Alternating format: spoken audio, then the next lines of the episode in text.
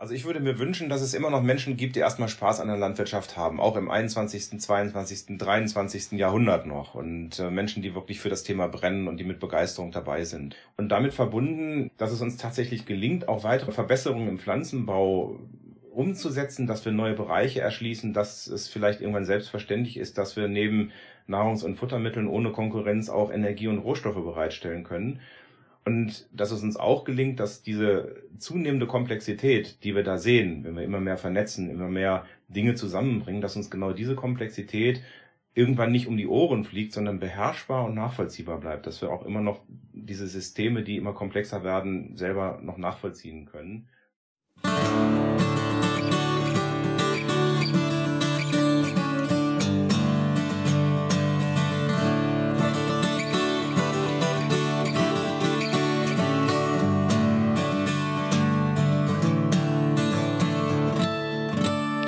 Es ist Samstag, der 2. Oktober 2021 und ihr seid hier beim Staffelfinale von Krautner, dem Pflanzenforschungspodcast. Schön, dass ihr hier seid. Mein Name ist David, mir gegenüber sitzt Laura. Hi Laura. Hallo David. Hallo ZuhörerInnen. Schön, dass wir alle hier sind zu diesem grandiosen Finale, weil ja, ja man kann schon mal was vorab sagen, ne? Hm. Das ist jetzt erstmal die letzte Folge für dieses Jahr, was wahrscheinlich auch ein bisschen an mir liegt. Ich muss meine Doktorarbeit mal wirklich, wirklich zu Ende bringen. Naja, da war ja was. Ja. Ein paar Projekte zu Ende machen. Ähm, dieses sozusagen auch, es ist ja quasi die Förderung durch, durch den, das Wissenschaftsjahr ist ja zu Ende. Ähm, aber wer weiß, also wir könnten natürlich trotzdem überlegen, weiterzumachen, Laura. Was hm. könnte man denn tun, damit wir weitermachen?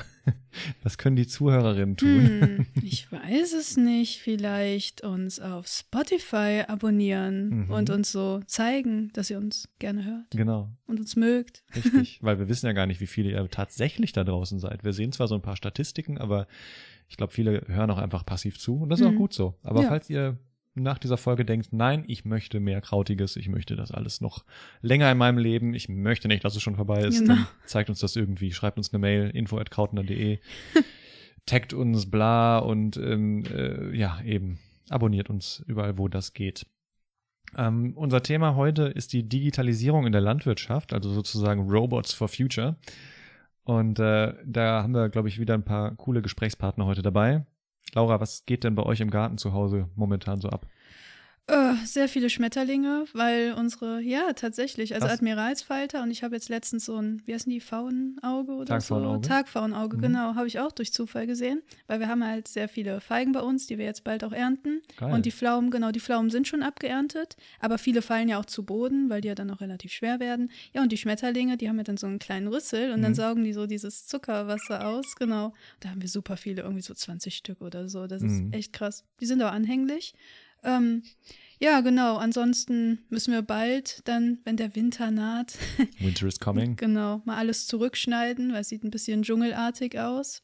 Ja. Ja, noch die letzten Reste ernten. Mhm, genau, ernten gibt es noch viel zu tun im Garten eigentlich. Also zum Beispiel Kürbisse, wo wir gleich nochmal drauf zukommen, uh. sind auf jeden Fall jetzt gerade so bei mir in der Haupterntezeit und ähm, generell ist, glaube ich, auch eine gute Zeit, um den Kompost vernünftig zu organisieren, damit der Kompost schön über die nächsten Monate äh, vor sich hin kompostieren kann und dann habt ihr wieder ein gutes Ausgangsmaterial für nächstes Jahr.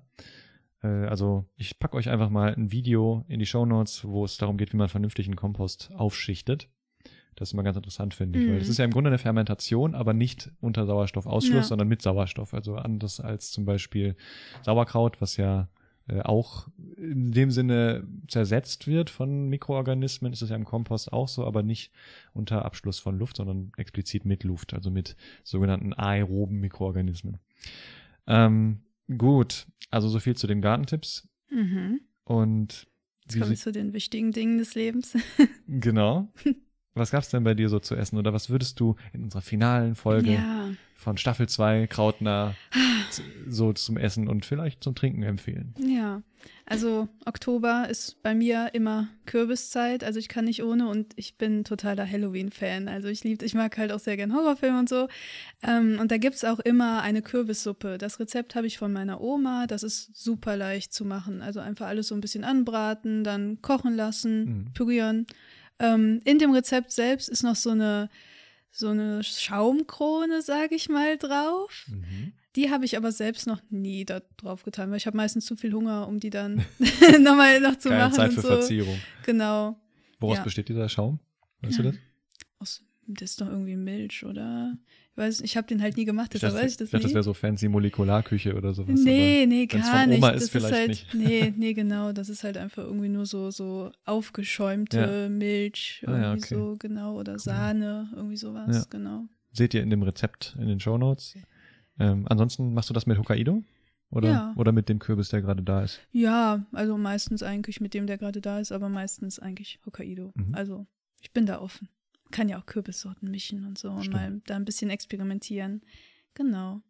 Das Gute am Hokkaido ist ja, das ist so eine Zuchtform von Cucurbita maxima, also den Kürbissen, wo man die Schale mitessen kann. Mhm. Das kann man ja nicht bei jedem Kürbis und das ist eigentlich ganz praktisch da. Und das ist eine japanische Züchtung, denkt man jetzt schon bei dem Namen Hokkaido, aber der eigentliche Name ist Utsugi Akagawa Amaguri Kabocha. Mhm. Und das heißt, also Utsugi ist der Ortsname, in dem Mhm. das gezüchtet wurde. Akagawa heißt rote Schale und Amaguri bedeutet süße Esskastanie. Und dann finde ich, das passt so ein bisschen, weil das hat so einen nussigen Geschmack, finde ich, der Mhm. Hokkaido-Kürbis.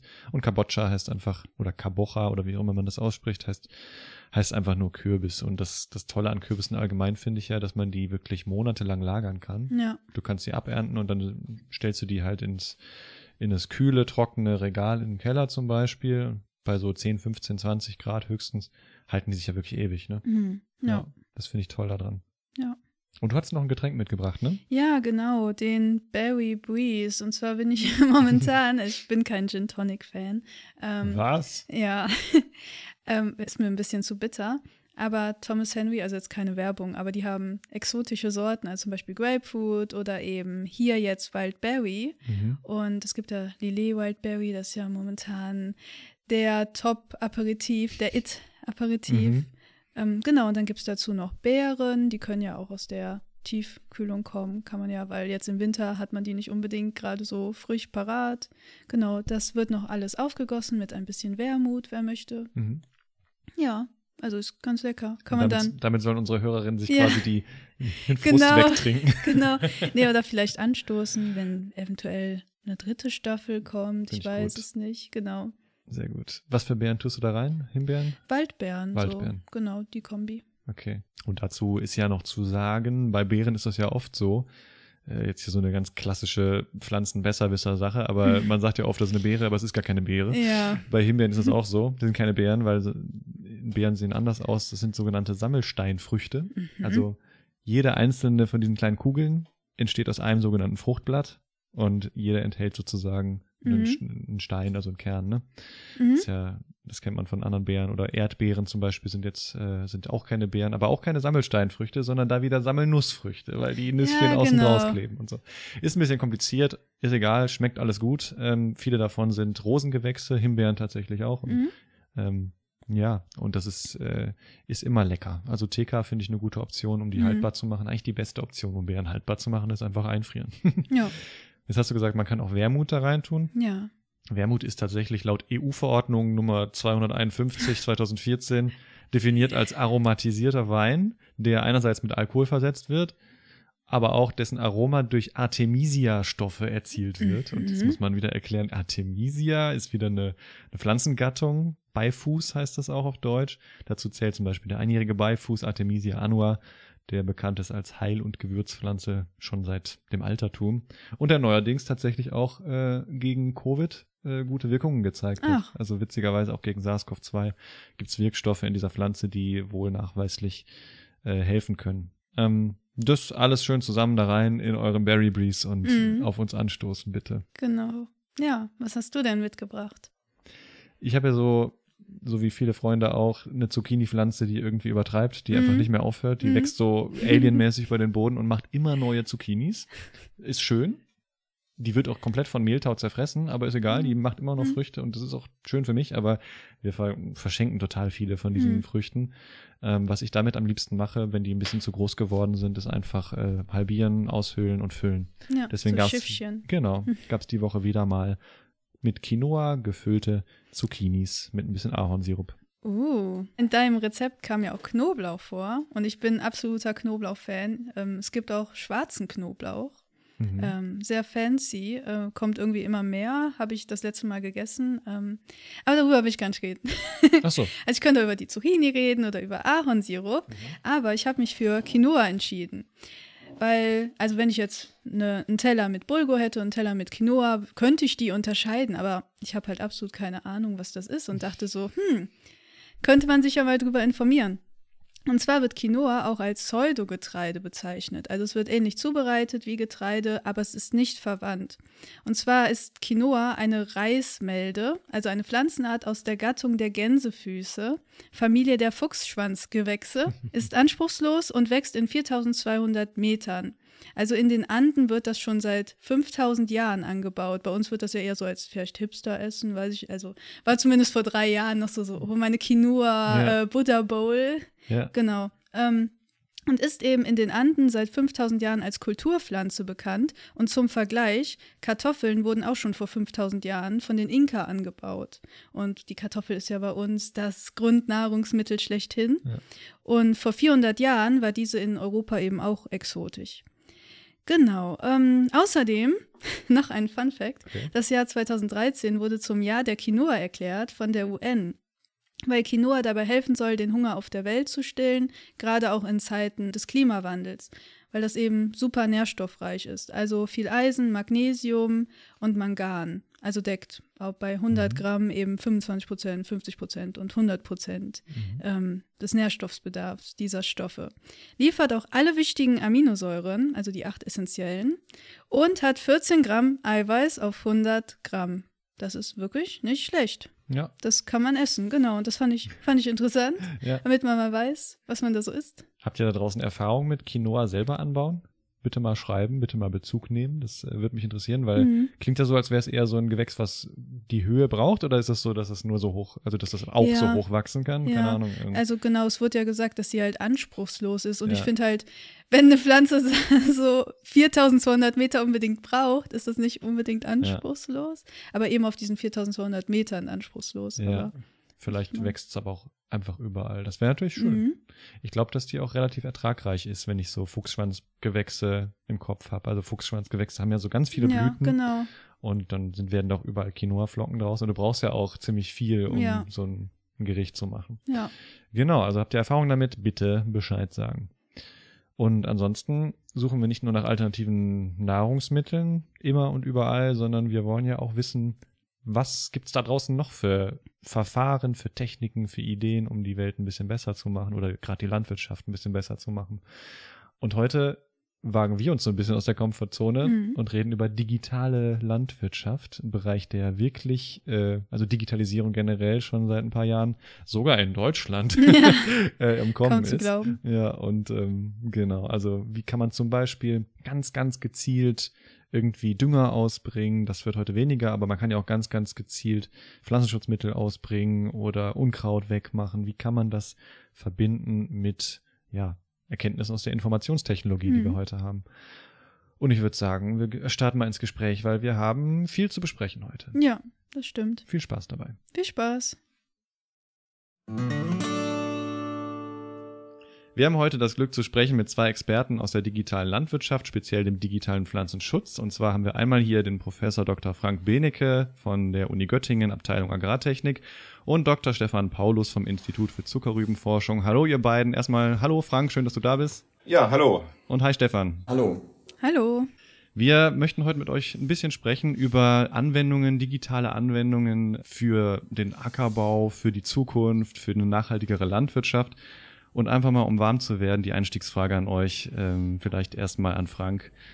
Werden die Roboter in Zukunft die Feldherrschaft übernehmen? Oha, das hört sich schon dramatisch an. Ähm, vielleicht ändern wir die Frage ein wenig. Äh, lassen wir ihnen überhaupt die Herrschaft über das Feld? Wollen wir das denn überhaupt? Und ähm, vielleicht reicht es ja auch, wenn wir ihnen nur Teilbereiche lassen. Die Frage für uns ist ja eigentlich auch, wir geben was aus der Hand. Wollen wir den Robotern die Feldherrschaft lassen? Und ist das aus unserer Sicht irgendwas Positives, was wir wollen, was wir vielleicht gar nicht wollen? Und die Frage ist ja auch, was ist mit den Menschen, die heute mhm. die Arbeit tun? Und welche Rolle werden die noch haben? Und äh, gibt es vielleicht auch irgendwo Grenzen? Also von daher dramatische Frage zum, zum Anfang ähm, mit einer ganz klaren Antwort. Ähm, ich weiß nicht, wie es kommen wird, aber ich kann mir nicht vorstellen, dass wir alles aus der Hand geben und ich, ich für mich würde es auch gar nicht wollen. Und Stefan, was sagst du dazu? Na, ich glaube schon, dass wir in Teilbereichen Aufgaben an Maschinen delegieren und da auch ein bisschen Verantwortung abgeben. Aber ich sehe das ähnlich wie Frank, dass wir das nicht äh, in Gänze tun werden. Erzählt doch gerne erstmal was über eure Forschung und was ihr so macht und was euer akademischer Hintergrund ist vielleicht. Ähm, Stefan, möchtest du anfangen? Ich kann gerne anfangen. Also, ich habe Informatik studiert mit äh, Schwerpunkt Bildverarbeitung. Der Studiengang heißt Computervisualistik in Koblenz. Habe dann in Bonn zum Thema 3D-Vermessung von Pflanzen in der Geodäsie promoviert und war dann ein paar Jahre bei einer Firma in Aachen, die Hochdurchsatzphänotypisierung gemacht hat. Ja, und da bin ich irgendwie bei den Pflanzen auch hängen geblieben und bin jetzt beim Institut für Zuckerrübenforschung in der Arbeitsgruppe Sensorik und Datenanalyse und kümmere mich im Prinzip um alles, was Bilder macht. Also Labor, Gewächshaus, Feld, RGB-Kameras, Multi- und hyperspektrale Kameras, 3D-Messtechnik und eben die Bildauswertung da hinten dran mit künstlicher Intelligenz. Wow. Einige Vokabeln, die wir gleich noch klären müssen. Ja, denke ich auch. Ja, dann mache ich gerne mal weiter. Ich komme aus einer etwas anderen Ecke. Ich bin ähm, ganz normal gelernter Maschinenbauingenieur, habe also mit der technischen Seite ähm, angefangen und komme nicht aus dem Pflanzenbau habe mich aber im Grunde genommen im Laufe meines Berufslebens immer mehr in, in die Richtung vertieft. Ähm, ganz ursprünglich habe hab ich angefangen mit einem Maschinenbaustudium in Bochum, habe dann anschließend Produktentwicklung in der Promotion vertieft in Duisburg-Essen und bin nach einigen Jahren in der Industrie dann zurückgegangen an die Hochschule, habe äh, schwerpunktmäßig zunächst erstmal den Bereich Produktentwicklung und Konstruktion verantwortet in einer äh, Hochschule in Thüringen und da hatten wir dann in unserer Arbeitsgruppe aber schon sehr, sehr viel Landtechnikbestandteile, haben uns also immer stärker in Richtung äh, Fragen der Erntetechnik, Weiterentwicklung von technischen Systemen bewegt. Und das hat dann dazu geführt, dass ich vor etwa fünf Jahren nach Göttingen gegangen bin und dort die Abteilung Agrartechnik übernehmen durfte, wo wir uns im Grunde genommen heute damit beschäftigen, was sind so die Weiterentwicklung der technischen Systeme für den Pflanzenbau. Und wir haben da eine ganze Bandbreite an Fragen. Wir hören zum Beispiel in Maschinen rein, ähm, ob Messer verschleißen, aber wir kümmern uns auch um ganz grundlegende Techniken wie, wie Bodenbearbeitung, um, versuchen Mähdrusch zu optimieren vom Erntezeitpunkt und wir machen ganz viel im Bereich digitale Technologien. Mhm. Ja, Stefan, du hast gerade gesagt, ähm, du machst Bilder von Pflanzen, beziehungsweise du machst Bildanalyse auch von Pflanzen, hast das auch gelernt. Und äh, natürlich machen wir alle gerne Bilder von Pflanzen, wenn wir es auf Instagram posten, aber ja. ich denke mal, du meinst es in einer anderen Art und Weise. Und zwar so, dass eben dann nachher ein Sensor oder ein, eine KI erkennt, was ist da los an der Pflanze, was fehlt ihr vielleicht oder wächst sie vital oder erwartungsgemäß. Da können wir gleich gern näher drauf eingehen, wie das genau funktioniert. Und ähm, bevor wir vielleicht in die konkreten Beispiele gehen, ihr seid beide beteiligt oder Teil dieses Projekts Pharma Space. Und so wie, soweit ich das verstanden habe, ist es ein Experimentierfeld für Landwirte, aber auch für Technologieunternehmen oder Startups, die irgendwas testen wollen. Da trifft man sich und testet digitale Anwendungen äh, direkt mal im Prototyp oder so. Alles, was daran richtig oder falsch war, darfst du gerne kommentieren, Stefan. Okay, gerne. Also ähm, wir sind eins, also Pharmaspace ist, heißt das Projekt. Das äh, Projekt ist eins der ähm, 14 deutschen Experimentierfelder für die digitale Landwirtschaft. Und unser Fokus ist äh, digitaler Pflanzenschutz in Zuckerrübe und Weizen. Und in diesem Experimentierfeld geht es eben darum, marktverfügbare Technologien, die im Prototypenstadium oder sogar schon in der Marktreife sind, zu evaluieren, gemeinsam mit dem Hersteller, aber wir sind quasi die, sag mal, die wissenschaftliche Referenz und dann wollen wir diese Ergebnisse streuen und die, im Prinzip den Zeitraum, den ein Produkt braucht, von der Markteinführung bis zum echten Einsatz auf dem Feld beim Landwirten beschleunigen. Mhm. Also es geht zum einen darum, zu evaluieren, was auf dem Markt ist. Wir wollen also auch permanent den Markt screenen und schauen, was gibt es für neue, aufregende Technologien. Aber der zweite wichtige Punkt ist eben dieserWissenstransfer. Also das, was wir machen, wollen wir auf jeden Fall streuen und Leute erreichen. Ja, was ich vielleicht ähm, noch ergänzen möchte, ist, dass wir hier im Gegensatz zu einem klassischen Forschungsprojekt, wo man Feldversuche im Parzellenmaßstab zum Beispiel anlegt, wo man ins Labor geht, hier etwas anders arbeiten, indem wir ganz bewusst gesagt haben, wir gehen auf die Betriebe. Wir haben uns dafür entschieden, in dem Maßstab ganz stark zu arbeiten, wo der Betrieb tatsächlich hinterher auch digitale Technologien einsetzen würde. Und wir lernen gemeinsam mit unseren landwirtschaftlichen Betrieben, die wir in dem Netzwerk mit drin haben, indem wir das tun, was auf dem Betrieb sowieso getan wird und dabei entsprechend versuchen, neue Technologien ähm, ja, zu evaluieren, so wie es gerade ja schon Stefan gesagt hatte. Und damit haben wir auch gleich den Link zum Betrieb. Damit haben wir auch direkt auf der einen Seite ähm, das Ohr am Betrieb, dass wir wissen, wo drückt der Schuh, wo muss man vielleicht auch nochmal genauer hinschauen und wo kann man mit neuen Technologien helfen. Aber wir haben auch die Möglichkeit, direkt dem Betrieb was zurückzugeben. Also vom Forschungsansatz etwas anders, aber eine sehr spannende Geschichte, die eine komplett andere Sichtweise ermöglicht. Mhm. Stefan, du hattest ja gerade auch, als du Pharmaspace erklärt hast, hattest du ja auch Zuckerrübe und ähm, Weizen angesprochen. Warum denn gerade die beiden? Warum sind das gute Testobjekte? Warum nicht Mais und Quinoa zum Beispiel?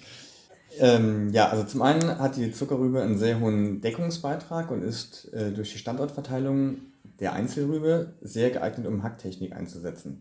Und ähm, die Zuckerrübe ist eben eine enorm wichtige Kultur, gerade bei uns im Standort Niedersachsen. Ich arbeite am Institut für Zuckerrübenforschung und wir wollen eben mit diesem Projekt und der Forschung daran einen direkten Mehrwert für die Anbauer in der Region und in Deutschland bieten. Das war so die Intention, das in der Zuckerrübe zu machen. Und Weizen ist einfach eine wichtige Ackerbaukultur. Da ist eben der Fokus äh, Reduzierung von Fungiziden und die geschickte Terminierung. Die geschickte Terminierung von, äh, von Fungizidmaßnahmen. Ach so, alles klar. Mhm. Ja.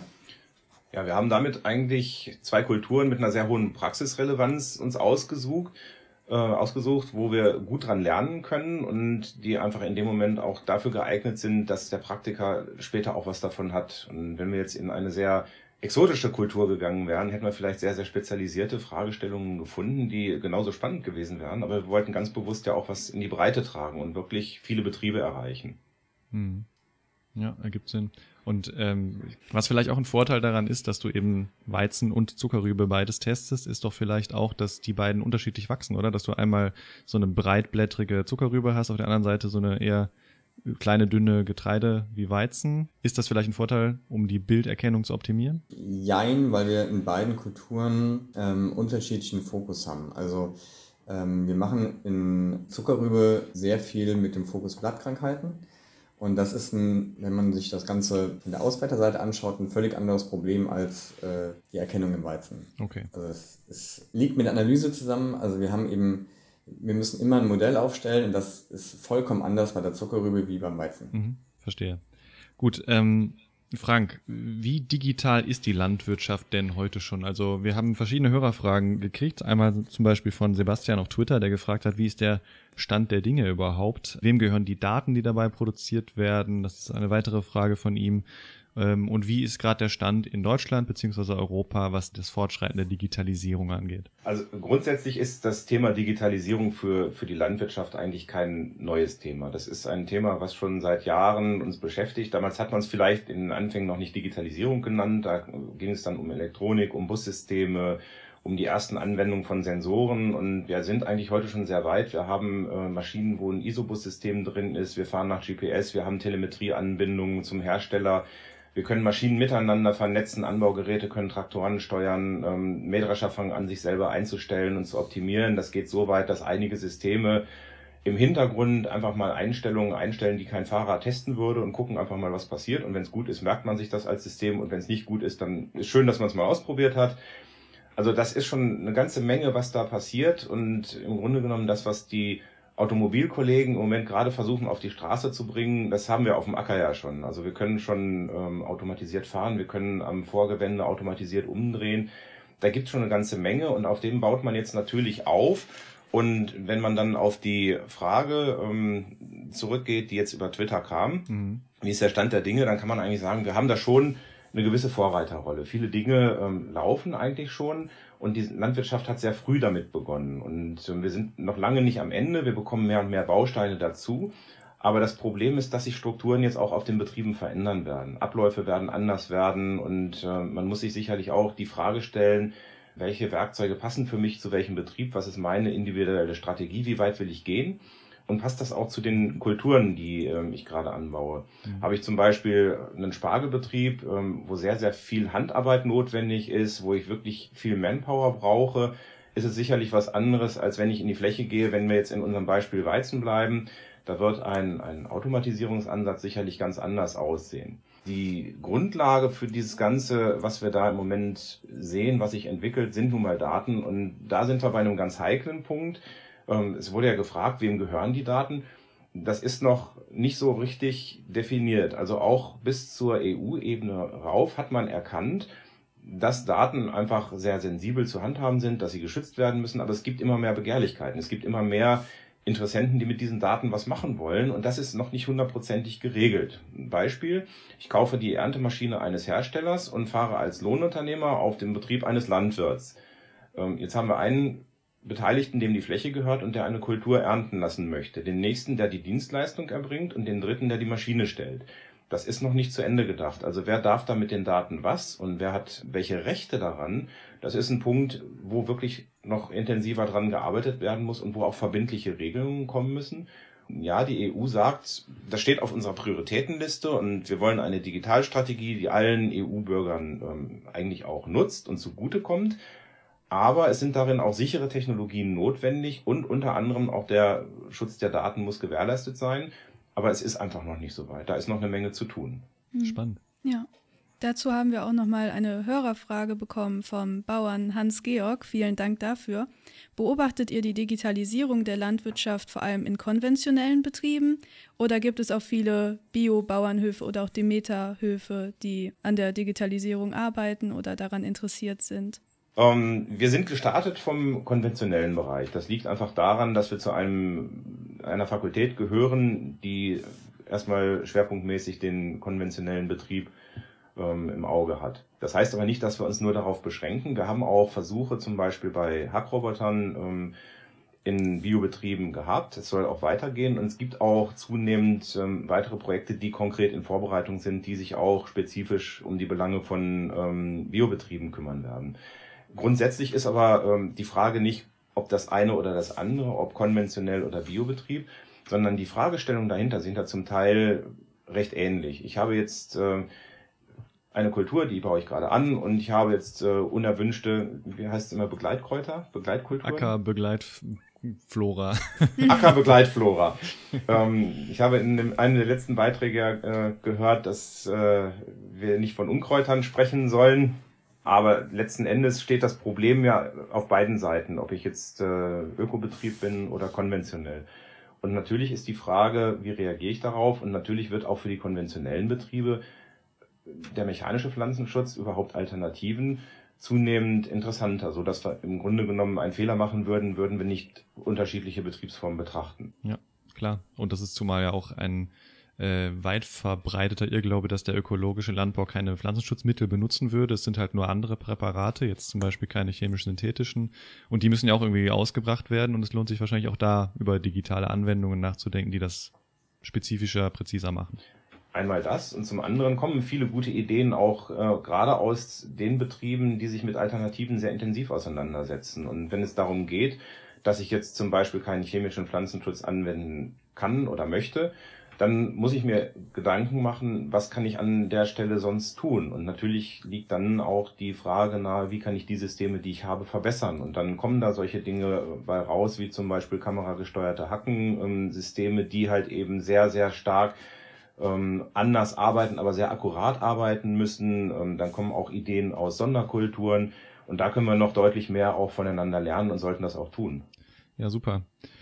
Stefan, wie würdest du jetzt einem Laien oder einer Laien, die nicht im Fachgebiet drin ist, erklären, wie das mit dieser Erkennung funktioniert? Also, wie können zum Beispiel Sensoren diese Beikräuter erkennen und dann sagen, das hacke ich jetzt weg und die Kultur aber nicht, beziehungsweise wie ist das bei Krankheiten? Erzähl uns doch mal ein bisschen, wie diese Erkennung funktioniert. Okay, also im Prinzip gibt es zwei Ansätze. Ähm, der erste Ansatz ist ein positionsgesteuerter Ansatz, dass man einfach sagt, ich sehe sehr genau aus, ich weiß genau, wo ich die, in diesem Fall zum Beispiel Rübenpille abgelegt habe. Wenn ich ähm, GPS benutze mit Korrektursignal, bin ich so bei 2-3 Zentimetern. Das funktioniert damit schon. Und dann kann ich überall da hacken, wo ich eben keine Rübe abgelegt habe. Das ist das Einfachste, da muss ich nichts erkennen. Das funktioniert, aber es funktioniert dann eben nicht mehr, wenn die Rübe nicht aufläuft oder verrollt. Mhm. So. Der zweite Ansatz ist ein Ansatz, da kommen eben Kameras zum Einsatz. Also im Prinzip sind es Digitalkameras, wie wir sie auch im Handy haben. Und da eben speziell ganz normale RGB-Kameras oder spektrale Kameras. Bei spektralen Kameras ist es so, dass die eben den Bereich des sichtbaren Lichtes, den wir mit, einem, mit einer Handykamera aufnehmen, etwas erweitern. Und zwar in den Bereich des Nahinfrarot. Bei Pflanzen ist es so, wenn wir uns den, den sichtbaren Bereich anschauen, dann haben wir eine Absorption im Blau- und Rotbereich und eine Reflexion oder eine starke Reflexion im grünen Bereich. Das ist der Grund, warum Pflanzen grün sind. Hm. So, ähm, das heißt also, alleine mit diesem Wissen kann man schon relativ viel machen. Wir müssen eigentlich nur gucken, wo ist es auf dem Feld grün und dann müssen wir unterscheiden, wo sind, also dann haben wir schon Boden von Pflanzen unterschieden, dann müssen wir unterscheiden, wo ist dann eigentlich Nutzpflanze und wo ist Beikraut. So, und das ähm, funktioniert auf verschiedene Art und Weise. Das geläufigste aktuell sind äh, die Nutzung von neuronalen Netzen. Das ist also eine Art, eine maschinelle Lernmethode, die das ganze Bild analysiert. Da wird ein Modell aufgestellt. Dafür müssen wir diesem Modell vorher beibringen, wie denn das, was wir erkennen wollen, aussieht. Also ich rede ja immer von Bild erkennen. Wir bringen dem Rechner bei, zu erkennen, was, was wir sehen. Mhm. Ja? Und da ist es eben so, dass wir dem, dem Modell alles beibringen müssen, um die Rübe von dem Unkraut zu unterscheiden. Dieses Beibringen, das ist eigentlich die eigentliche Arbeit, denn ich muss da einen relativ großen Datensatz anlegen und den muss ich auch von Hand labeln. Also labeln heißt wirklich anmalen und sagen, das ist Rübe, das ist Hintergrund oder Beikraut. Das geläufigste Beispiel, was ich immer nutze, ist, äh, wenn man einem kleinen Kind beibringt, wie ein Auto aussieht.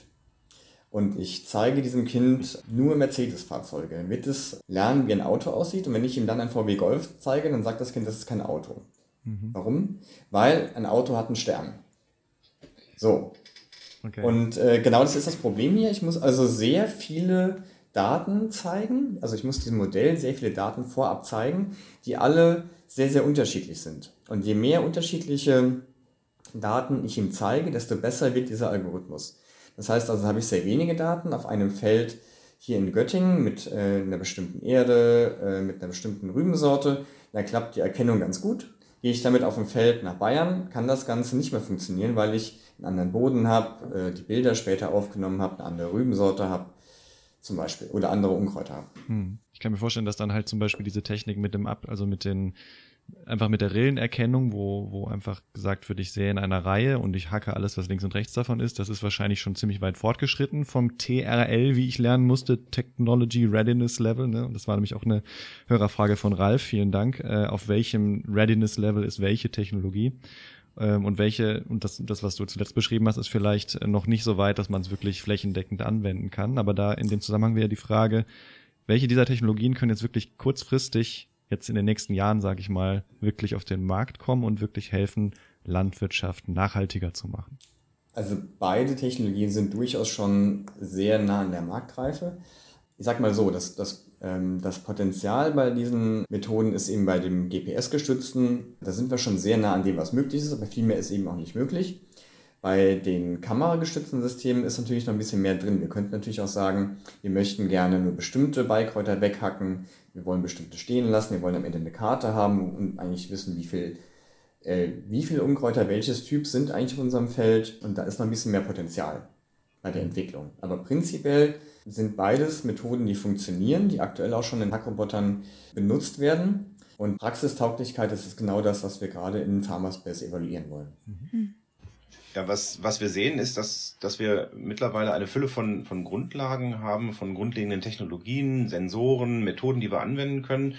Und das, was jetzt eigentlich noch verstärkt gemacht werden müsste und was eigentlich auch stärker noch im Kommen ist, jetzt die konkreten Anwendungsfälle darauf aufzubauen. Also zum Beispiel trainieren für einen bestimmten Anwendungsfall, für eine bestimmte Pflanze oder für ein bestimmtes Beikraut, was ich erkennen möchte. Das heißt, jetzt geht es tatsächlich auch so darum, die kulturspezifischen oder produktionsprozessspezifischen Dinge mit diesen neuen Technologien umzusetzen. Wir reden ja in unserem Podcast auch immer über Nachhaltigkeit, wie ihr auch bestimmt schon wisst. Kann denn digitaler Pflanzenschutz zu mehr Nachhaltigkeit beitragen und falls ja, wie? Also für mich gehört digitaler Pflanzenschutz zum Themenkomplex der Präzisionslandwirtschaft, auf Englisch Precision Agriculture. Das bedeutet für mich, äh, auf einem Feld das Richtige am richtigen Ort zum richtigen Zeitpunkt tun. Mhm. Und ähm, damit wir wissen, wie es auf dem Feld aussieht, brauchen wir Sensoren, denn die erschließen einfach für uns einen immensen Erkenntnisgewinn, um Maßnahmen zu terminieren oder lokal zu begrenzen. Wir müssen also nicht pauschal agieren, wenn wir wissen, was auf dem Feld los ist. Wir können sehr gezielt agieren.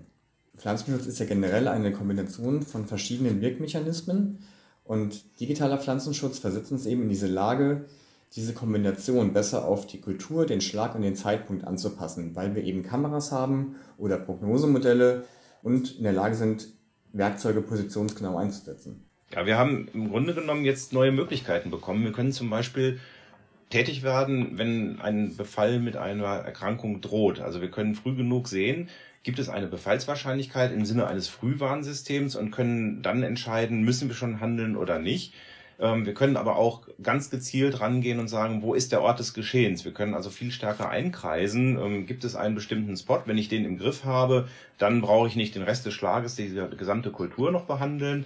Und wir können zusätzlich dadurch, dass wir in der Lage sind, verschiedene Datenquellen zusammenzubringen, ganz andere Erkenntnisse daraus ziehen. Wir wissen auf der einen Seite über, über Wetter und über Mikroklimamonitoring im Bestand relativ genau Bescheid, was da passiert. Wir wissen Bescheid über den Wirkstoff, den wir vielleicht ausbringen wollen. Wir wissen, was die Maschine kann, die jetzt gerade rausfährt. Und in dieser Kombination erlaubt das einfach auch gezielter an, an das Thema Pflanzenschutz ranzugehen und das auf einer besser abgesicherten Entscheidungsgrundlage. Und gut ist natürlich, wenn ich im Nachhinein nach einer Entscheidung auch sehen kann, war sie richtig. Und auch das wird zunehmend besser, indem wir zusätzlich nicht nur die Prognosemodelle und die bessere Applikation haben, sondern auch eine Feedback-Schleife einbauen, wo genau diese Erfolgskontrolle stattfindet, dass wir sagen können, die getroffene Entscheidung hat die zu einer wirksamen Maßnahme geführt oder müssen wir beim nächsten Mal vielleicht was anders machen oder was war so gut, dass wir uns das auf jeden Fall für die Zukunft merken sollten. Also von daher durch die Möglichkeit, näher an den Bestand ranzukommen, gleichzeitig kontinuierlicher Informationen auch noch zu haben, haben wir mehr Augen und Ohren draußen, was vielleicht der Mensch allein in dieser Form so gar nicht leisten könnte. Aber das Kunststück besteht jetzt unter anderem auch darin, den, den Mensch als Entscheider, als letzte Instanz in diesem System auch tatsächlich so zu stärken und so zu unterstützen, dass im Grunde genommen Fortschritt möglich ist, dass wir Ackerbau weiterentwickeln können und dass wir dann auch sagen können, dieses ähm, Ziel mehr Nachhaltigkeit auch tatsächlich belegbar erreichen. Also da ist sicherlich noch einiges drin und diese Technologien, über die wir gerade sprechen, können uns da ganz klar helfen und mehr Nachhaltigkeit ermöglichen. Ja, das ist ja eigentlich so mit in diesem Konzept äh, nachhaltige Intensivierung mit drin, ne? dass man sozusagen das meiste aus einer Fläche rausholen kann, was möglich ist, aber jetzt auch noch möglichst ohne den Impact äh, auf Ökologie und so weiter so groß zu halten. Also keine flächendeckenden Maßnahmen, wie wir das jetzt bisher oft hatten, sondern wirklich präzise, wie du gesagt hast, an den Stellen zu applizieren oder irgendwas zu machen, was, äh, was jetzt da gemacht werden muss.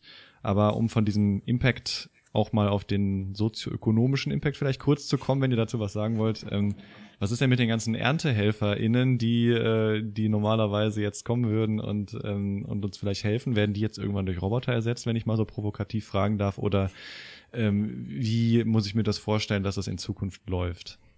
Das ist jetzt natürlich eine Frage, die zwei Techniker doch an den Rand ihrer Möglichkeiten bringt. Also da möchte ich auch so ein bisschen vorsichtig antworten.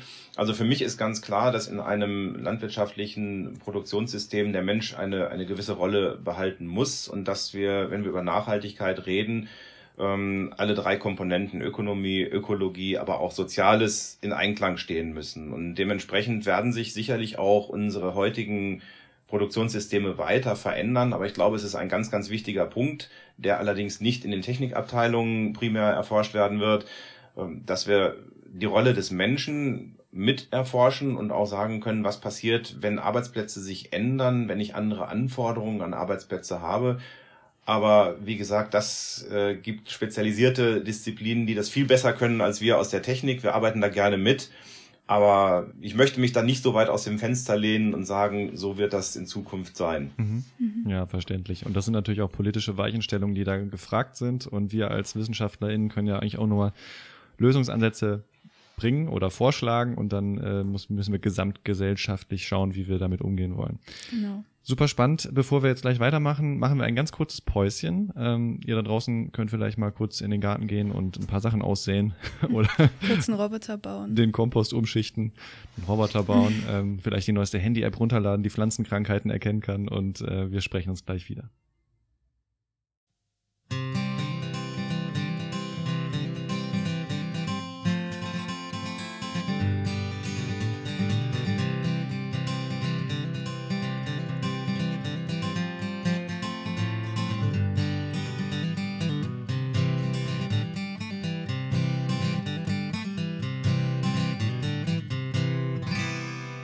So, wir kommen aus der Pause zurück und machen weiter mit unserem Expertengespräch und haben wieder eine schöne, leichtere Einstiegsfrage.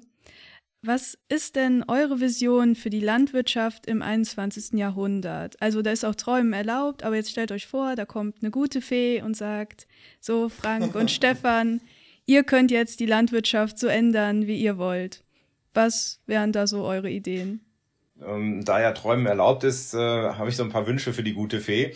Also ich würde mir wünschen, dass es immer noch Menschen gibt, die erstmal Spaß an der Landwirtschaft haben, auch im 21., 22., 23. Jahrhundert noch und äh, Menschen, die wirklich für das Thema brennen und die mit Begeisterung dabei sind. Und dementsprechend wäre mir wichtig, dass der Mensch auch in zukünftigen Systemen, egal wie sie sich entwickeln, wie viel Technik wir einbauen, wie viel Hilfestellungen wir kriegen, wie viel digitalisiert wird, der Mensch immer noch eine wichtige Rolle spielt, weil es geht immer noch um um Nahrungsmittel, es geht um, um Grundlagen, über die wir da sprechen. Und ich glaube, da ist es gut, wenn der Mensch eine weiterhin wichtige Rolle spielt.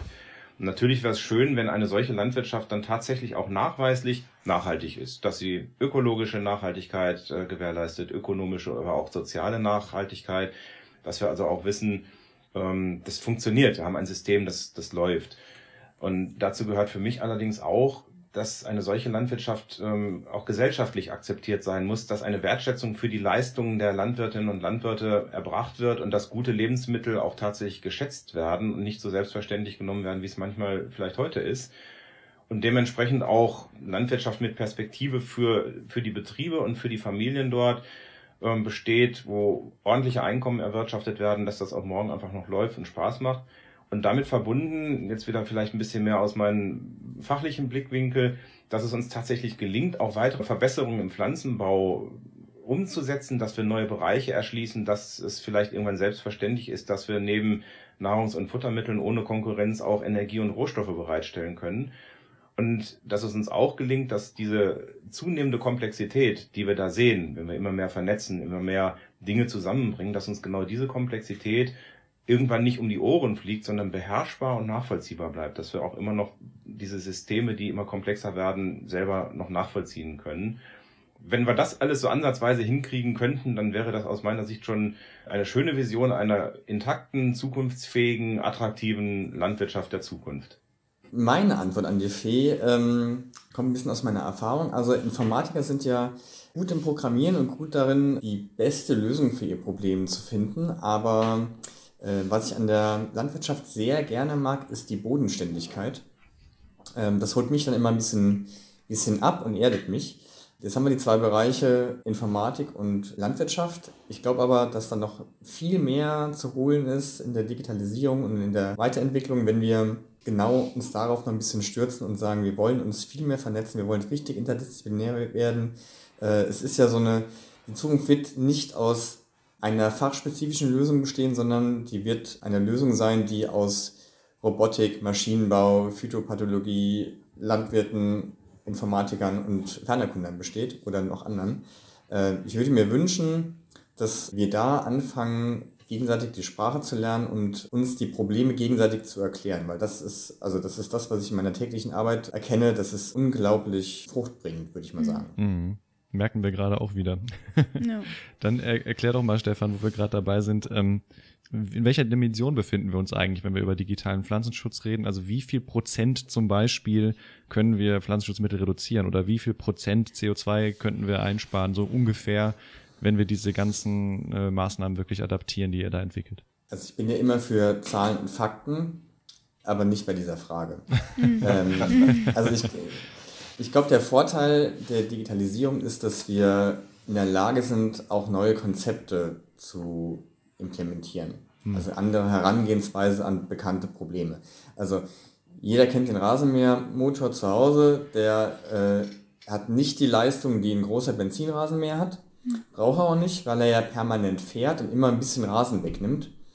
Ähm, das ist zum Beispiel bei so einem Hackroboter ähnlich. Der kann mehrere Hektar Feld unkrautfrei halten, weil er das eben permanent macht und permanent fährt. Und dafür braucht er keine großen Hackwerkzeuge, sondern relativ kleine.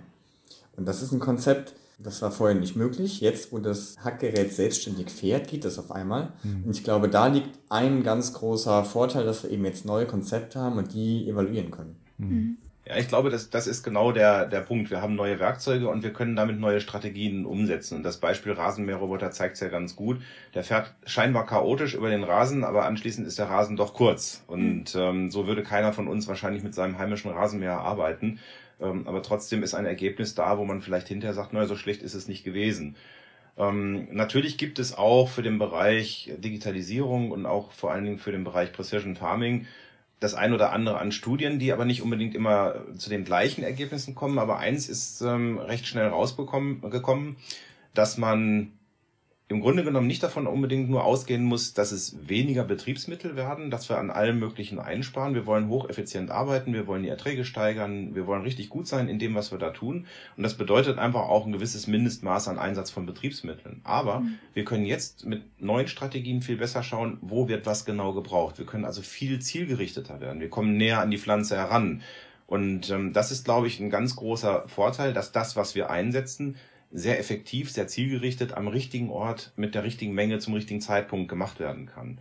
Und ähm, es gibt auch diese Studien, die zum Beispiel dann sagen, also das ist äh, zum Beispiel auf EU-Ebene mal vom EU-Parlament untersucht worden, dass man davon ausgehen kann, dass durch Digitalisierung weniger Pflanzenschutzmittel ähm, eingesetzt werden könnten, dass wir weniger Diesel im Ackerbau brauchen. Aber diese Zahlen sind aus meiner Sicht einfach noch zu hinterfragen, weil einfach die Vielfalt an, an möglichen Anwendungsszenarien in der Praxis so groß ist, dass ich mich damit schwer tun würde, pauschale Antworten zu geben.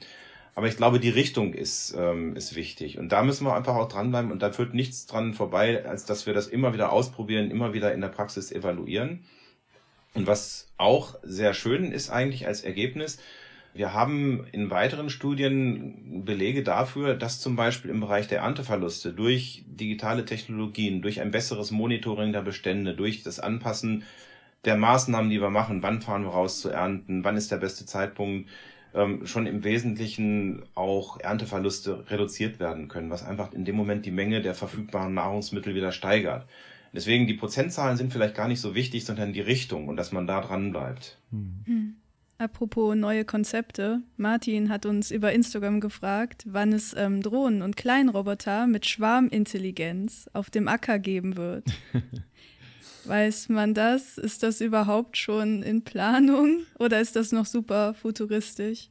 Also ich glaube, ein Blick in die Glaskugel ist da nicht so leicht oder sogar schwierig. Mhm. Aber sicherlich werden landwirtschaftliche Geräte und Roboter in Zukunft viel stärker vernetzt werden, Daten teilen und auch gemeinsam agieren. Also dass es kommt, ist klar, aber wann ist wirklich eine Glaskugelfrage. Mhm. Also wir werden immer stärker Systeme sehen, die miteinander ähm, kooperieren, die immer mehr Daten austauschen. Und ähm, das ist nicht nur eine Frage der Schwarmintelligenz von, von Maschinen, die das Gleiche tun, aber auf verschiedene Maschinen aufgeteilt, sondern wie wir einfach unterschiedlichste Komponenten eines Systems zusammenbringen. Und ähm, solche Sachen sind in der Entwicklung. Ähm, auch zum Thema äh, kleine Geräte, die als Maschinenschwarm arbeiten, gibt es interessante Forschungsprojekte. Aber auch das ist wiederum eine Richtung, wo noch gar nicht ganz so hundertprozentig klar ist, was sich durchsetzen wird. Wir haben jetzt den Trend zu, zu größer und, und leistungsfähiger gesehen. Da stoßen wir an Grenzen. Das wird nicht beliebig so weitergehen. Und jetzt ist die Frage, kann man in genau das Gegenteil das Ganze drehen? Oder liegt die Wahrheit irgendwo dazwischen? Und vielleicht ist es auch so, dass was auf dem einen Standort passt, passt auf dem anderen gar nicht. Dass für bestimmte Teilbereiche der, der Maschinenschwarm ähm, vieler kleiner, intelligenter Helferlein, die miteinander kommunizieren, sehr gut funktioniert. Und woanders sind es vielleicht zwei oder drei größere Maschinen, die aber ebenfalls vernetzt sind, ebenfalls miteinander kommunizieren und im weitesten Sinne Hand in Hand arbeiten. Aber es wäre theoretisch auch äh, ökologisch gesehen sinnvoll, viele kleine zu machen, damit eben die Bodenverdichtung nicht so groß ist, damit man keine schweren Maschinen über den Acker rollen sieht und vielleicht auch kraftstoffmäßig das einfacher zu handeln wäre, wenn kleine Roboter oder kleine Drohnen dann unterwegs wären. Oder seht ihr da einen Trend in diese Richtung? Das ist auch wieder so eine Frage, die recht schwierig zu beantworten ist, weil es gibt ja Gründe, warum unsere Maschinen immer größer geworden sind. Mhm. Und ähm, irgendwo gibt es ein Optimum aus dem, was eine Maschine kann. Und dazu muss sie für bestimmte Sachen, auch zum Beispiel für eine gute Traktion, auch ein bestimmtes Mindestgewicht für diese Arbeit mitbringen, dass sie überhaupt vorwärts kommt, dass sie Geräte ziehen kann. Das heißt, ich kann auf der einen Seite nicht beliebig groß werden, weil das eine Art von Problemen bringt. Ich kann aber auch nicht beliebig klein werden, weil es mhm. andere Probleme bringt. Und ich glaube, da ist noch so ein Findungsprozess. Was ist so die optimale Größe eines leistungsfähigen, guten Gerätes. Und man muss sich ja auch überlegen, ich stelle mir ja auch nicht im, im privaten Haushalt oder ähm, irgendwo in, in einer Firma x-fach das gleiche Gerät hin. Ich kaufe das in einer bestimmten Größenordnung, wie dieses Gerät für mich eine Arbeit erledigen und ein Problem lösen kann. Und wir gehen alle selten hin und sagen, wir legen uns jetzt fünf solche Geräte einfach zu und ähm, die sollen jetzt kooperieren. Und genau das ist ja der Ansatz. Das ist eine ganz andere Denkweise. Und wie viel Teilleistung erbringt jetzt welche Maschine und wie ergänzt eine andere Maschine das? Und wo ist da das Optimum? Und das ist äh, ein Riesenforschungsfeld, wo wir einfach keine einfachen Antworten finden, so gerne wir sie auch hätten. Ja. Ja, aber ich, äh, diesen Punkt, den du angebracht hast mit der Schwarmintelligenz und was du auch jetzt bestätigt hast, dadurch, dass eben die Kommunikation dazu führt, dass wirklich positive Effekte entstehen, das sieht man ja schon daran, wenn man einen eigenen Garten hat und vielleicht zwei oder drei Leute daran wirtschaften und der eine einem sagt, hör mal, da hinten müssen wir noch mal Unkraut wegmachen, der andere sagt, ja, aber die Tomate müssen mal geerntet werden und so, mhm. kann ich mir ganz gut vorstellen, dass das sich auch übersetzen lässt und dass mehrere Maschinen miteinander wirklich da äh, synergistisch sozusagen arbeiten können. Du hattest gerade eben was von, ja, ich schaffe mir dann drei bis fünf Maschinen äh, angesagt, damit wir irgendwie einen Übergang finden zum Thema Investieren oder, oder Einkaufen dieser Geräte. Ähm, wie, das hat Tobi uns gefragt. Vielen Dank dafür. Welche Investitionen sind denn ungefähr notwendig? Das ist wahrscheinlich auch wieder nicht pauschal zu beantworten, aber kann sich ein normaler Betrieb eben diese Anschaffung dieser digitalen Technologien überhaupt leisten, Stefan? Also ich glaube, unabhängig von der Betriebsgröße gibt es viele Möglichkeiten, digitale Werkzeuge in die tägliche Arbeit zu integrieren. Es ist jetzt so, dass ähm, in diesen Experimentierfeldern Südwest und Best SH, das sind, ähm, das sind zwei Experimentierfelder, mit denen wir sehr nah zusammenarbeiten, die launchen gerade eine Plattform, die heißt Farmwissen. Und Pharmaspace hat da dazu beigetragen, ein paar Tutorials und Praxisbeispiele beizutragen. Und das ist so, dass es da eben diese Tutorials äh, und Beispiele gibt für jede Betriebsgröße unterschiedliche Anwendungen und jede Aufwandsklasse und diverse Kulturen. Das ist im Prinzip so eine Art, ja, die, die stellen das immer vor als ähm, Chefkoch für digitale Landwirtschaft. Also man kann so ein bisschen sortieren nach Aufwand und was, was, äh, wie viel Geld will ich investieren. Und dann kann man da ein bisschen stöbern und sich Anregungen holen, was durchaus schon geht. Also ich glaube, da kann man in Zukunft relativ viel Einblick kriegen für das, was heute schon möglich ist. Und auch erschwinglich irgendwie, ne? Man kann ja danach sortieren. Mhm. Ja, okay. Ja. Verstehe. Also ich sortiere bei Chatbot mal nach Aufwand. Mhm. Alles klar, cool. Ja, damit wären wir eigentlich auch schon bei dieser Frage Bezug zur Gesellschaft, Bezug zu Verbrauchenden, was hat das mit mir zu tun? Das fragen wir eigentlich in jeder Episode. Ne? Also genau. in, inwiefern tangiert mich als Verbraucher vielleicht oder auch als, als einer, der einen kleinen Betrieb hat, dieses Thema digitale Landwirtschaft? Was würdet ihr sozusagen als Appell oder als Take-Home-Message hier nochmal äh, ja, unterstreichen wollen, Frank? Ja, wir haben ja den einen oder anderen Punkt schon gerade andiskutiert. Ähm, Landwirtschaft hat immer auch mit Gesellschaft zu tun und Nahrungsmittelversorgung hat auch immer mit Gesellschaft zu tun. Und was natürlich für die Gesellschaft oder für Verbraucherinnen und Verbraucher interessant ist, ist immer die höhere Transparenz, die damit möglich wird, die Möglichkeit, Nahrungsmittelproduktion ähm, ja, stärker rückzuverfolgen. Habe ich ein, ein Lebensmittel aus einer bestimmten Region mit einer bestimmten Herkunft, was sicherlich leichter werden wird hat allerdings auf der anderen Seite auch berechtigterweise mit der Angst vor dem gläsernen Landwirt auf Seiten der Betriebe zu tun. Weil wenn man komplett alles offenlegen muss, ist das auch nicht ganz ohne Probleme. Und das kennt jeder von, von uns auch. Es gibt Dinge, da kann ich drüber ähm, hinwegsehen, wenn ich da irgendwie Daten von mir preisgebe, dann ist das vielleicht auch für mich in Ordnung. Vielleicht habe ich das auch bewusst entschieden.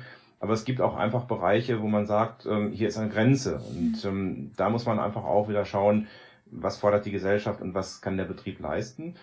Ähm, wir können aber auf der anderen Seite auch durch digitale Technologien viel besser Belege für bedarfsangepasste, hochpräzise Bewirtschaftungsmaßnahmen, gerade im Bereich, was immer wieder viel diskutiert wird, Düngung, Pflanzenschutz, diese ganzen sensiblen Themen, da können wir diese Belege viel leichter erbringen und ich glaube, das ist dazu geeignet, viel stärker Vertrauen zu bilden, auf beiden Seiten aufeinander zuzugehen, und vielleicht auch ein bisschen transparenter zu machen, was tue ich da, warum ist es notwendig. Aber das bedeutet auch immer, dass derjenige, dem ich das vermitteln möchte, zuhören muss. Also wer will, kann zunehmend Einblick in die Landwirtschaft erhalten, aber er muss dann auch bereit sein zuzuhören und den Fachleuten auch mal zu glauben. Und da glaube ich, das müssten wir wieder schaffen, dass Fakten wieder mehr zählen und dass Wissenschaft auch als Grundlage stärker wieder akzeptiert wird und man wirklich mal sagen kann, wir, wir streiten uns nicht einfach nur, sondern wir glauben auch mal den, den Fakten. Mhm. Und dementsprechend ist für mich schlussendlich, was hat das mit dem Aspekt Gesellschaft zu tun? Ganz wichtig, dass die Gesellschaft sich auch Gedanken darüber macht, was will ich denn überhaupt? Und dass wir in eine konstruktive Diskussion mit guten Vorschlägen äh, kommen, wo man einen Schritt aufeinander zumacht und sagt, das ist ein Kompromiss, der ist für uns alle in Ordnung. Ja, können Perfekt. wir nur zustimmen. Ja, lasst das euch mal auf der Zunge zergehen, genauso wie äh, die folgenden kulinarischen Tipps, die wir noch kurz von euch abholen wollen. Frank, ähm, wir fragen unsere Gesprächspartner in jeder Folge auch immer, was sie denn gern zu Hause kochen, weil das ist natürlich auch immer interessant, was einer, der sich mit digitaler Landwirtschaft beschäftigt, dann vielleicht an seinem ganz normalen Herd zu Hause dann mal zubereitet. Was, was würdest du empfehlen hier als Rezept? Ja, nachdem wir jetzt diese ganzen schweren, komplizierten Themen hatten und das alles immer stärker vernetzt wird, habe ich ein ganz einfaches Rezept rausgesucht. Ich esse sehr gerne Pancakes und äh, da kommt auch wieder unser Weizenmehl zum Einsatz und da haben wir auch den Bezug zur Kultur Weizen wieder. Und wenn da noch ein bisschen frisches Obst da drauf kommt, was man aus dem heimischen Garten ernten kann, dann ist das eigentlich für mich eines der Rezepte, was ich unheimlich gerne ähm, mache und was sich sehr, sehr schnell und sehr einfach umsetzen lässt. Mhm. Das stimmt, ja. Da kann man auch super Zuckerrübensirup drauf machen. Goldsaft oder wie das heißt. Ne? genau. Genau, ja. passt perfekt. Also anstelle von Ahornsirup, Zuckerrübensirup passt also nicht wunderbar. Und damit sehen wir auch, warum Weizen und Zuckerrübe hier so gut zusammenpassen. Da haben wir doch die Antwort. Und Stefan, was, was würdest du empfehlen, kulinarisch? Also ich habe zwei Rezepte, ja. nämlich ähm, wissenschaftliche Fragen haben mir immer eine komplizierte Antwort, deswegen gibt es ein Sommerrezept und ein Winterrezept. Das Sommerrezept ist natürlich ganz lokalpatriot, wie ich bin. Äh, Hunsrücker Schwenkbraten vom Grill, nichts anderes. Und äh, das Winterrezept kommt aus derselben Region. Also wenn ich nach Hause fahre und ich werde gefragt, was ich gerne essen möchte, dann sage ich immer das, was man im Hunsrück immer isst, nämlich Kassler, Sauerkraut, Kartoffelpüree, weiße Bohnen und Meerrettich. so, und das gehört auch genauso zusammen. Man darf nichts weglassen. Okay. Und diese Rezepte findet ihr genauso wie Infos zu Pharma Space, zu Farmwissen, zu all diesen, zu diesen komplexen Themengebieten, die wir, die wir heute gesprochen haben. Das findet ihr alles in unseren Shownotes auf krautner.de. Vielen, vielen Dank, dass ihr hier mit uns gesprochen ich hab noch, habt. Ich habe eine Ankündigung. Stefan, ähm, hat noch eine Ankündigung für euch. Entschuldigung, das habe ich reingequatscht. Alles gut. Ja, ähm, wir haben äh, die Pharmaspace Regionalkonferenz am 24. 25. 5. nächstes Jahr. Ja. Äh, die wird starten mit einem Feldtag. Da kann man nach Göttingen kommen und sich mal anschauen, was wir so machen. Sobald sie online ist, natürlich äh, googelt mal Farmwissen, also die Webseite, wo wir Tutorials für die digitale Landwirtschaft beigesteuert haben. Und natürlich der Pharmaspace Instagram-Account, pharmaspace-ef. Und natürlich äh, ergänzen noch die Einladung an alle, die sich für das Thema Digitalisierung in der Landwirtschaft interessieren, diese Experimentierfelder, von denen wir gesprochen haben, sind eine Einladung an alle Interessierten, egal ob es Praktiker sind, ob es Industrie ist oder einfach ein Verbraucher, der sich ein, ein Bild machen möchte. Es ist eine Einladung an alle, die sich dafür interessieren, sich dort zu informieren, einzubringen, Technik zum Anfassen, äh, zu erleben. Also wir freuen uns wirklich über jeden, der da Kontakt mit uns aufnehmen möchte. Dann bleibt an dieser Stelle eigentlich nur zu sagen, danke, dass ihr euch Zeit für uns genommen habt. Das war sehr lehrreich. Wir haben sehr ja. viel dazugelernt mal wieder. Ne? Ja. Und Vielen Dank. Ja, danke, dass wir dabei sein durften. Hat Spaß gemacht. Sehr gerne, danke. Dann bis bald. Tschüss. Tschüss. bis bald. Tschüss.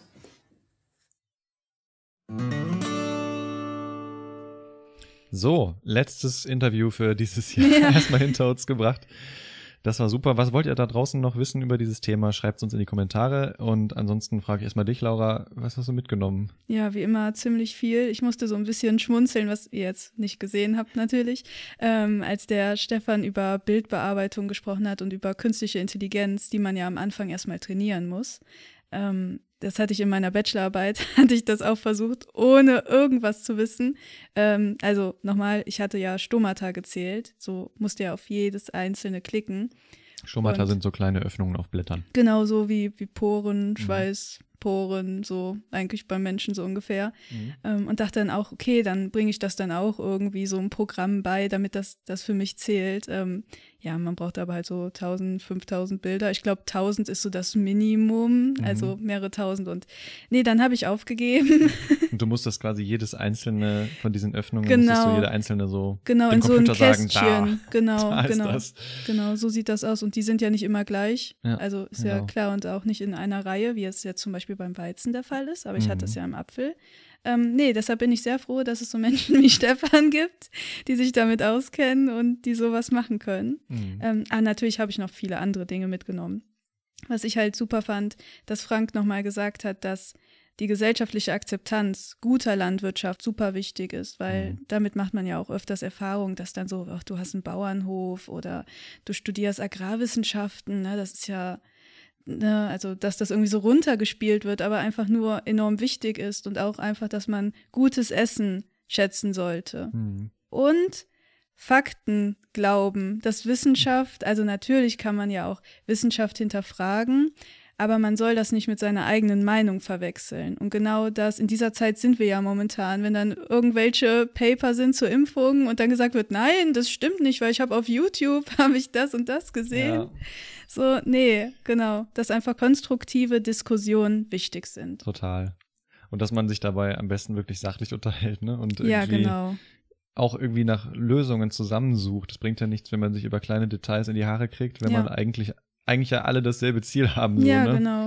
Und in dem Fall gesunde Nahrungsmittel für möglichst viele Menschen auf der Welt, wenn am besten alle. Ja, genau. Ja. Und dass Daten auch wertvoll sind. Also das wissen Ja. wir ja nicht nur seit Facebook, dass man dann, wenn man etwas Kostenloses nutzt, dass man das Produkt dann isst. Du meinst, dass wir mit unseren Daten bezahlen im Zweifel? Genau, ja, genau. Klar. Das, ja. das hat damit zu tun, sicherlich. Mhm. Aber ich finde irgendwie, ich finde es spannend, weil das, was Stefan auch gesagt hat, eben, wir verstehen ja gar nichts eigentlich von diesem di digitalen Feld, ne, muss Ja. man einfach mal sagen. Ja. Also wenn es sobald es ein bisschen mehr ins Detail geht. Und das ist wirklich so eine Art Völkerverständigung, die not notwendig Mhm. ist zwischen den Disziplinen, um wirklich zu wissen, okay, ihr habt diese Ansätze, wir haben diese Ansätze, das können wir ja vielleicht zusammenbringen. genau. Ne, das ist wirklich sehr wertvoll, was er gesagt hat und dieser, dieses Bestreben einfach, dass man sich austauscht zwischen den Disziplinen. Ja. Redet miteinander, backt nicht euren eigenen kleinen Kuchen auf eurer Laborbank, sondern versucht tatsächlich rauszugehen und eure Ideen verständlich zu kommunizieren. Ja. Yes. Womit wir eigentlich beim Wrap-up für diese Staffel wären, weil ja, wir, wir kommunizieren ja auch uns äh, schusselig die ganze Zeit und wir haben diese Staffel, also quasi angefangen im Januar, glaube ich, dann mit unserer Episode 11 angefangen, zum Beispiel mit Textilprodukten, wo man ja auch erstmal denkt, stimmt, das sind ja auch Pflanzenprodukte, ne? haben wir mit Amrei Becker gesprochen. Dann ging es in Episode 12 um die Ölindustrie und wir haben darüber gesprochen, wie Pflanzenöle tatsächlich zu mehr Nachhaltigkeit führen können, weil auch aus nachhaltigen, nachwachsenden Rohstoffen gewonnen. Dann hatten wir Episode 13, Quellerman, wo wir wirklich über alternative Ernährungssysteme geredet haben. Also wie können wir wirklich neu denken, neue Nahrungsmittel erfinden, die wir vielleicht jetzt noch nicht mal namentlich nennen können. Ähm, nur um dann in Episode 14 wieder über Agrarökologie und andere Methoden zu reden, die wirklich sehr schonend mit, dem, mit der Umwelt umgehen und zum Beispiel nicht wendende Bodenbearbeitung ein bisschen mehr äh, zu fördern.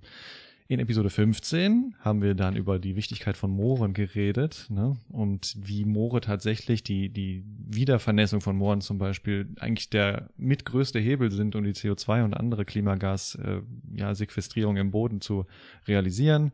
Dann sind wir richtig abgehoben in Episode 16 und haben mit Paul Zabel über Pflanzenbau in der Antarktis und im Weltall gesprochen, was wirklich sehr spannend war für die Zukunft ne, der Pflanzenkultivierung. An welchen Bereichen der Welt kann man das vielleicht machen, wo man jetzt noch gar nicht drüber nachdenkt. Danach sind wir in die Vergangenheit gesprungen, Paläobotanik und haben darüber geredet, was kann uns die Vergangenheit der Vegetation über das Klima beibringen, über Pflanzen heute. Episode 18, dann mit Alexandra Klein, haben wir über die Wichtigkeit von Ökosystemdienstleistungen wie Bestäubung gesprochen und was Insekten eigentlich für eine wichtige Rolle spielen, die natürlich allen klar ist, aber dennoch müssen wir uns Gedanken machen, wie wir Insekten schützen, wie wir tatsächlich diese, diese wertvolle Interaktion von Pflanzen und Insekten nicht gefährden in unserer Landwirtschaft. Dann haben wir zuletzt mit Martin Keim über die ganz großen Themen, über Welthunger geredet und heute als ein Unteraspekt von vielen und von vielen Verfahren, die es da draußen gibt, die Digitalisierung ins Spiel gebracht, um, ja, um irgendwie das hier alles mal ins Laufen zu kriegen. Und wir hoffen, dass wir euch mal wieder irgendwie ein bisschen Anregungen, Denkansätze geben konnten, weil mehr als das wollen wir hier gar nicht machen. Wir wollen hier keine Meinung verbreiten oder so, wie Laura schon gesagt hat, wissenschaftliche Fakten sind nun mal wissenschaftliche Fakten. Ja. Die stehen da und was wir draus machen, das müssen wir im Endeffekt einfach alle selber zusammen entscheiden.